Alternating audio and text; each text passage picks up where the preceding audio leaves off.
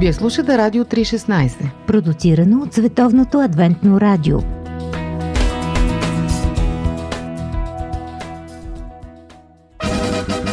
Какво да кажем Какво да кажем за... Какво да Какво кажем? да кажем? За... И какво да кажем за... Какво да кажем за... Кажем за... Какво да кажем за...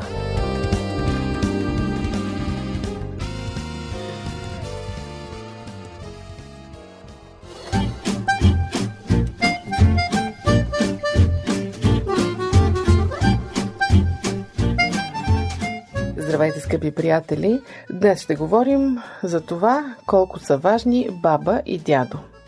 Какво да кажем за баба и дядо в живота на съвременните български деца? През последните няколко години те се превърнаха в нещо повече от институция заради културата на горбечийството. Аз вече познавам десетки деца, които са отгледани от бабите и дядовците си, просто защото родителите им са далеч.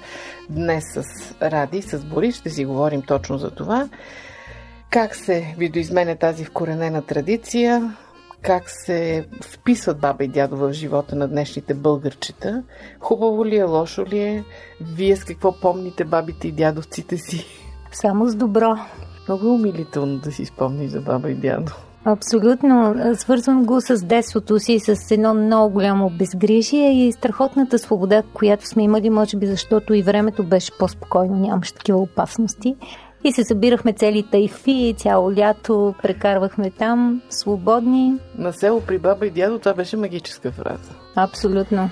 Моята баба беше много близо на долния етаж, така че Завиждаме ти. много лесно можеше да вися там постоянно и аз го правех. Как смятате едно дете, което е възпитано от майка си и баща си, едно, което е възпитано от баба си и дядо си, има ли някаква разлика, когато стане вече зрял човек? То си е казано, че възпитават мама и татко, а баба и дядо глезят. Предполагам, че разлика има и тя може да се забележи. Това е малко балкански модел. На Запад бабите и дядовците не са толкова активни участници в живота на децата. Когато родителите имат нужда някой да ги отмени, обикновено това са бавачките. Абсолютно. Но тук първо е по-ефтино, второ може би за самите деца е по-приятно, защото това е топла връзка. Първо зависи за къде имаме предвид на Запад. Защото И на Запад Западна има държави... Европа, примерно. Западна Европа има Щатите. държави, където са запазени тия отношения. По-южните, може Даже, би. даже акт за раждане е родословно дърво.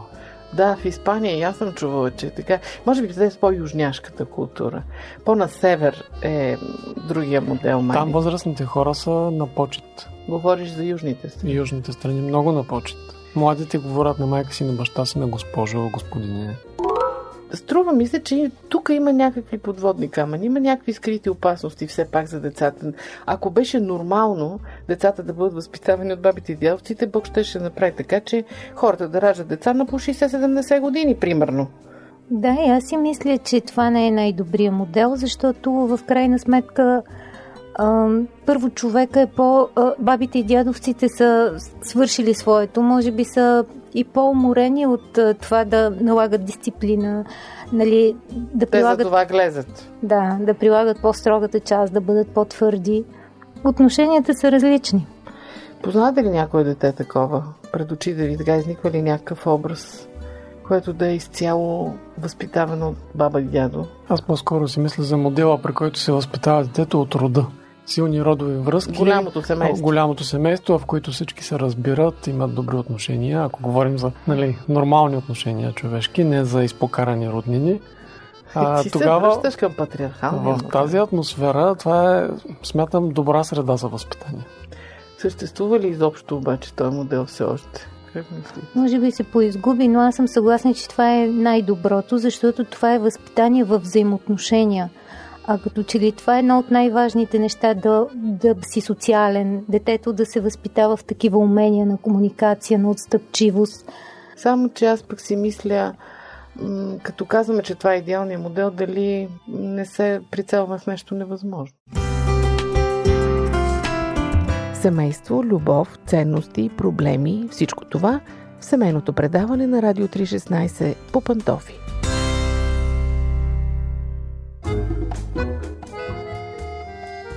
Скоро се запознах с едно семейство, една фамилия, тук в България. Бабата е а, много активна във Фейсбук и получава покани във Фейсбук от млади хора, които обичат да си говорят с нея. Какви покани? Модерна баба. И изпращат си покани във Фейсбук на тая баба и тя, тя си говори с тези тинейджери, там момчета и момичета, чувства се в свои води, те я приемат на сериозно и нормално. Е, къде е тази готина баба? Е, няма да разкривам местонахождението, защото Значи всичко това си е супер, но не трябва тези странични връзки да заместват майката и бащата. Много често така се случва. Не само при децата на горбечи, но на силно активни работещи родители, които не им остава време. кариера, да. Да, и всъщност захвърлят детето при баба и дядо и съответно то ги вижда в почивните дни, примерно, основно. То може би това е проблема, заместването. Да. А не наличието на баба и дядо в живота на детето, а това, че те са заместили родителите. Добре, какво може да се случи, ако те заместят родители? Какво толкова може да се случи едно дете, което вместо майка му, баба му го учи на живота? Ми то много зависи от бабата, но основното казват педагозите, че а, основното при възпитанието е да научиш детето на отговорност, да може да поема а, отговорност за, за себе си и на закона причина-следствие. Обикновено Мислиш, че бабите не могат? по-меки са, не че не могат. Зависи от характера на бабата. Има хард баби, които ще се справят. Ма, тази във Фейсбук е от тези. От хард бабите. Много хард. Но между другото много отворен човек. Живяла е в чужбина и така нататък. Има богат житейски опит, но а, на въпроса, на който си говорим в момента, смятам, че хората би трябвало да отчитат факта, че за възрастните хора има натрупване на умора. За тях е трудно... За самите баба и дядо. За самите баба и дядо, за тях е трудно да изтърпят едно ревящо дете постоянно около тях, което им брънка за нещо и с, Половин час. с железни А, нерви половин час. да му да го наставляват, да го напъстват и така нататък. Просто не е, не е толкова лесно, колкото за млад човек. Когато човек е млад, Нервите му са по-здрави. по-здрави нерви, издържа повече, търпелив е повече, може да възпитава на повече дисциплина и така нататък. Аз имам такъв случай, който съм наблюдавал отстрани, дете, което основно беше гледано от бабата и се шокирах, когато на въпроса кого обичаш най-много, то каза първо баба. Но Защо се шокираш? Ами, защото заради точно това разместване на кой пръв и втори. Иначе е нормално то, като е гледано от баба, най-много баба. Да, това исках да кажа. То е нормално, щом баба му Но го- отсъствието на родителя, според мен, първо създава проблеми с самочувствието, основно при детето.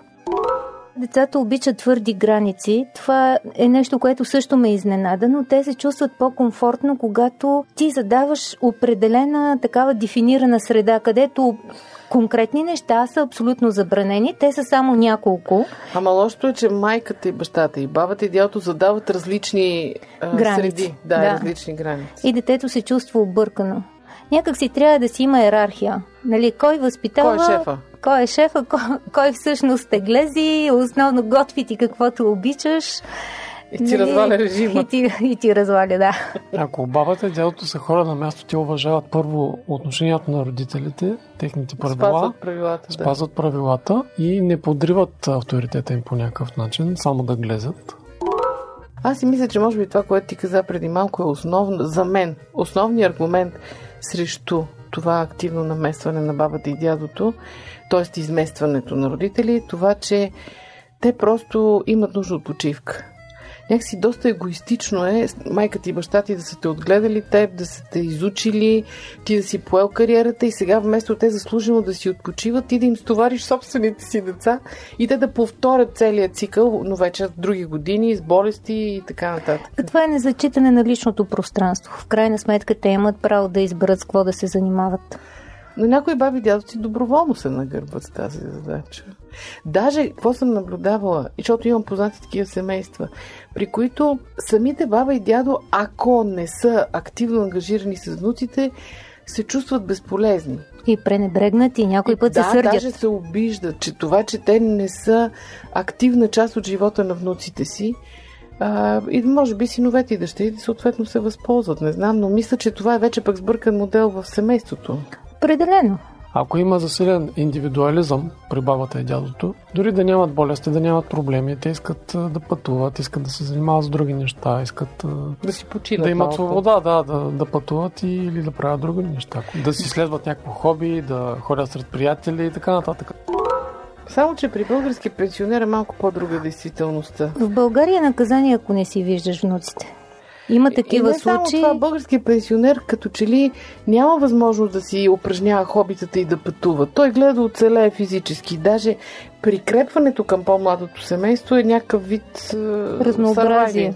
Да. Има всякакви пенсионери, дори и в България, но в България са по-силни родовите връзки. Което е Затова, хубаво. за това липсват внучетата на баба и дядо. Това е хубаво нещо, за мен поне. Не знам за вас, но аз мисля, че това е нещо хубаво, което е останало в нашето общество. Ами аз не си представям детството си без да съм имала тези моменти с моите баби и дядо.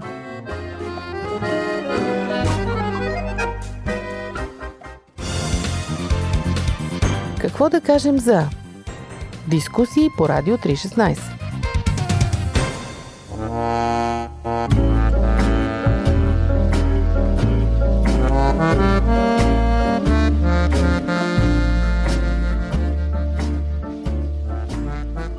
Съм имала баба и дядо на село, но това, с което си спомням ми дядо, беше, че беше страхотен разказвач на приказки.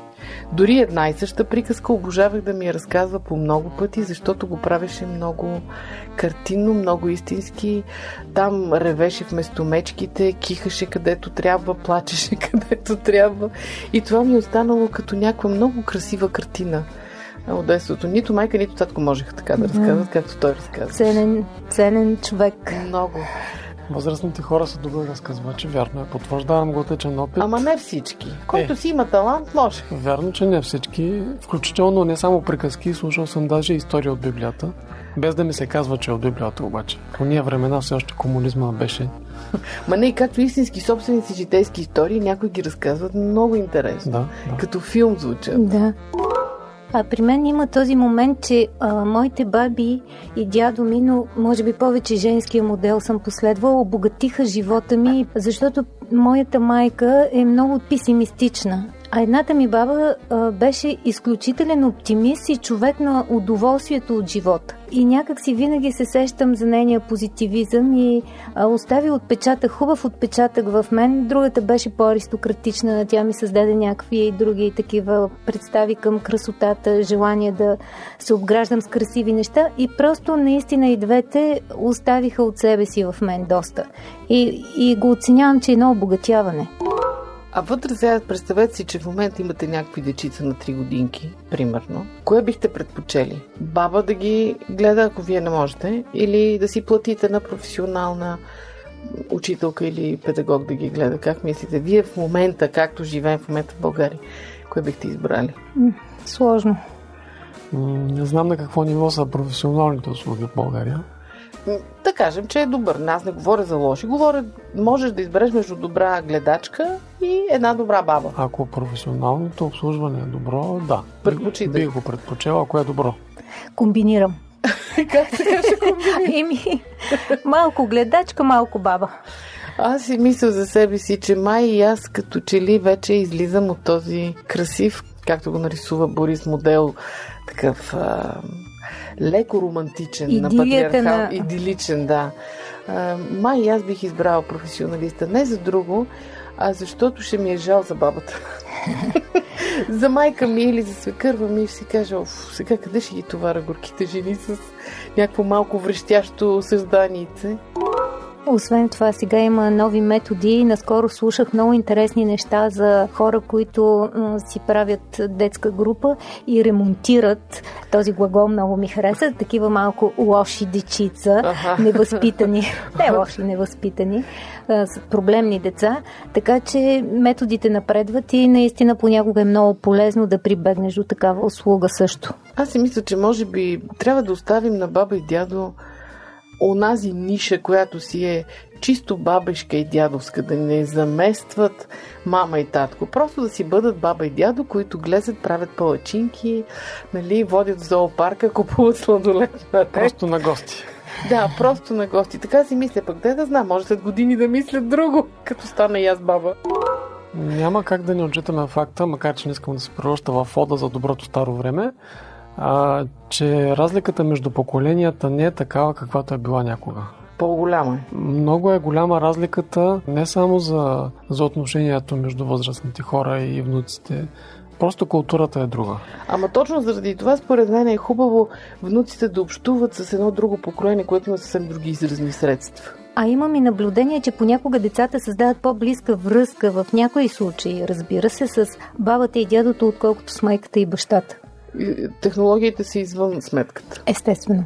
Това е хубавото нещо. Едно дете, което е свикнало да общува с по-малки от него, пропаста между баба и дядо е голяма, въпреки това да се обогати с едни много възрастни Аз хора. просто го казвам като факт.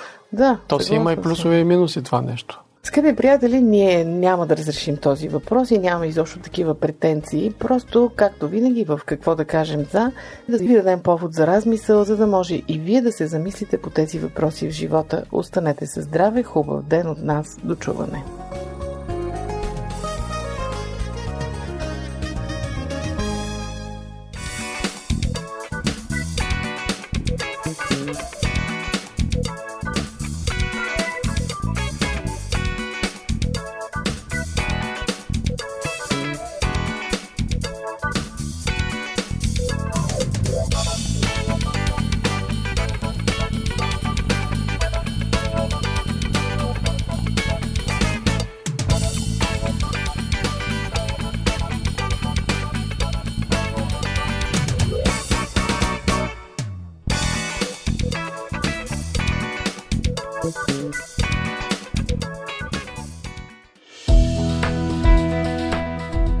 Радио 316, точно казано.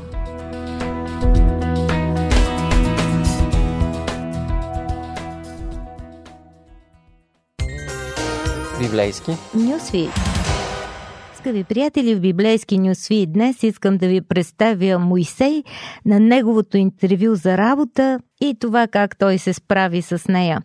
Всъщност, към тази идея ме насочи един разговор с моя приятелка Зорница Семерджиева, която е менеджер човешки ресурси. Даже я поканих на интервю в друго предаване. И от нея разбрах, че интервюто за работа не е проста задача, а се изисква подготовка и от двете страни. От една страна човек трябва да знае какво иска като работа, какъв е неговия работодател, компанията, задачата му. От друга страна, работодателят също трябва да знае какъв човек му трябва, така че да се пресекат интересите и на двете страни. И освен това, ако е умен, ще си намери и добри м- менеджери човешки ресурси, за да може да изработят и такава обява, която да привлече точния кандидат. Моисей а, получава една много интересна обява за работа, докато е пастир в Мадиамската пустиня и то на възраст, в която хората обикновено мислят за пенсия. Около 80 годишен е тогава вижда един природен феномен, храст, който гори без да изгаря и всъщност, привлечен от явлението, се озовава в офиса на своя работодател. Той определено е nature friendly, защото офиса е в самата Мадиамска пустиня, на открито, сред природата. Някой, който е натисащ чудесата и определено може да бъде над обикновените природни феномени. А, така че наистина загадъчен, интересен, могъщ работодател. Човека, който е привлечен от обявата, Моисей, има интересна биография. Той е египетския принц, по-настоящен пастир. Очевидно неговата приказка не се е развила по най-приказния начин, защото ние очакваме е, щастливата история да свърши от овчар на цар, както и в е, частност българския случай свинарият Ивайло, обаче представете си, при Моисей става точно обратното. Той е роден от еврейски роби във време, когато имал жесток геноцид към новородените еврейчета от мъжки пол. Всички те са били унищожавани с цел ограничаване на ръждоемостта, били си убивани, екзекутирани. Той е бил укриван, спасен по чудотворен начин, намерен и осиновен от египетската принцеса. Смята се, че по това време не е имало мъжки наследници и самият Моисей е бил подготвян за фараон. Той е получил всичко от своите осиновители, цялото богатство на културата, образование в военното дело, вероятно в строителство, архитектура, всичко до което е достигнала тази мощна цивилизация. Задачата му е грандиозна. Той трябва да изведе еврейския народ от Египет. По това време Египет е недостижима световна суперсила. Освен това, фараонът е възприеман като бог на земята – Слънцето е Бог на небето и защо там религията е по много сложен начин организирана, но така или иначе и самочувствието на фараона, неговата идентичност е на божество. В този смисъл представете си един овчар, който вече не е никой в двора, който дори има езикова бариера поради това, че 40 години е бил в пустинята с стадата на тъста си, да се извинете за думата, но ми звучи точно, изтъпани в двореца, където вече е никой, и да предизвика личност с самосъзнанието на божество, с думите «Идвам от името на Еди кой си Бог», пусни народа ми да ми направи някакъв празник в пустинята. В крайна сметка, освен арогантно предизвикателство, това се оказва и политически въпрос. Фараонът първо такъв бог не познава, той познава множество богове и проявления на божеството, но точно за този не е чувал. Плюс това, един бог е предизвикан от някакъв пастир и накрая въпросът е, чии са тия роби. Негови ли са или на някакъв непознат бог, който иска празници в пустинята? По пантофи. Предаване за семейството на Радио 316. Естествено, нещата не потръгват гладко, макар че работодателят е Бог и е мощен в чудеса, както се вижда и след това, но първо народът не е подготвен да последва до край своя водач Моисей. А от друга страна, фараонът не е благоразположен да пусне своите роби, как той е на загуба от всичко това. Нещата крайно се осложняват, докато свършват с изумително чудо, отварянето на Червено море, погребването на а, египетската армия и избликването на Моисей в песен. Задачата е свършена, но Обещаната земя, макар че е на 40 дни път, се оказва отдалечена на 40 години, защото робския менталитет не е готов за свободата. В този смисъл една работа трябва да бъде осмислена от това какво ти носи, какво е важно за теб, материални стимули, престиж или нещо друго. Като се замислим, материалните стимули не са били важни за Моисей. Павел ни информира, че той е презрял този живот, за да пострада с Божия народ. От друга страна, ако мислим, че той е получавал заслуженото уважение, почет като към лидер и водач, на грешна посока сме, няма такова нещо. Напротив, Моисей е обвиняван за абсолютно всички неудобства, които се случват в пътуването. Няма вода, той е виновен. Няма храна, умряхме от глад. Има инфарктни ситуации, в които народа трябва да прояви вярат те отново се нахвърлят срещу него. Защо ни изведе да измрем тук, нямаше ли гробища в Египет? Най-накрая дори го обвинява, че им липсват любимите подправки, копара и кимиона дори. И си мисля, че след всички тези превратности, бунтове, роптаене, недоволства, мощни чудеса, инфарктните ситуации и когато след толкова, толкова много години а, си почти на прага на обещаната земя и получаваш нова заповед от Бога. Качи се, найди коя си планина, за да умреш. Той и Бог само двамата. Моисей има семейство и обикновено човек иска да, да си отиде сред близките, но и тук той се доверява. И си мислех как преживява всичко това. Той вече е стар, уморен, изтерзан, вероятно изхабен. Дали се е чудил за онези разсъждения, за които пише Павел, че разсъди, че този живот е по-добър от другия. Дали не е мислил, че това е бил някакъв романтичен момент, свързан с неговата кръв. Освен това, каква психика е имал да издържи всички тези невероятни обрати на съдбата, нещастни моменти, инфарктни ситуации и грандиозни чудеса. А, дали всичко това в крайна сметка си е струвало? Определено, според него да. Блажен си ти, Израилю, народе спасяван от Господа. С две думи Моисей казва, да, животът ми не беше песен, но си струваше. И след това има един малък коментар, записан в книгата Второзаконие, че Мойсей умира и Господ го погреба. Не си представям нищо по-лично, по-интимен момент между човека и Бога. Бог, който до край се погрижва за своя човек, за този, който е свършил голямата мисия.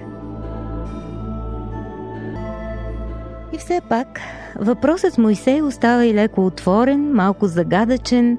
Той не остава в гроба, намираме го в друго време, на друго място, да дава съвети на друга личност. Но това е друга тема, а ние оставяме тук с интервюто за работа между Бог и един пастир, който се оказва точният човек за точната работа и при това е един от най-великите хора, от най-благородните личности и богати умове, живели някога.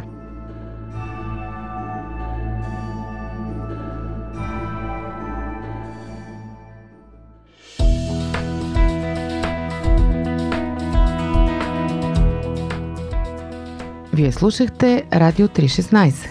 Сайт 3-16.bg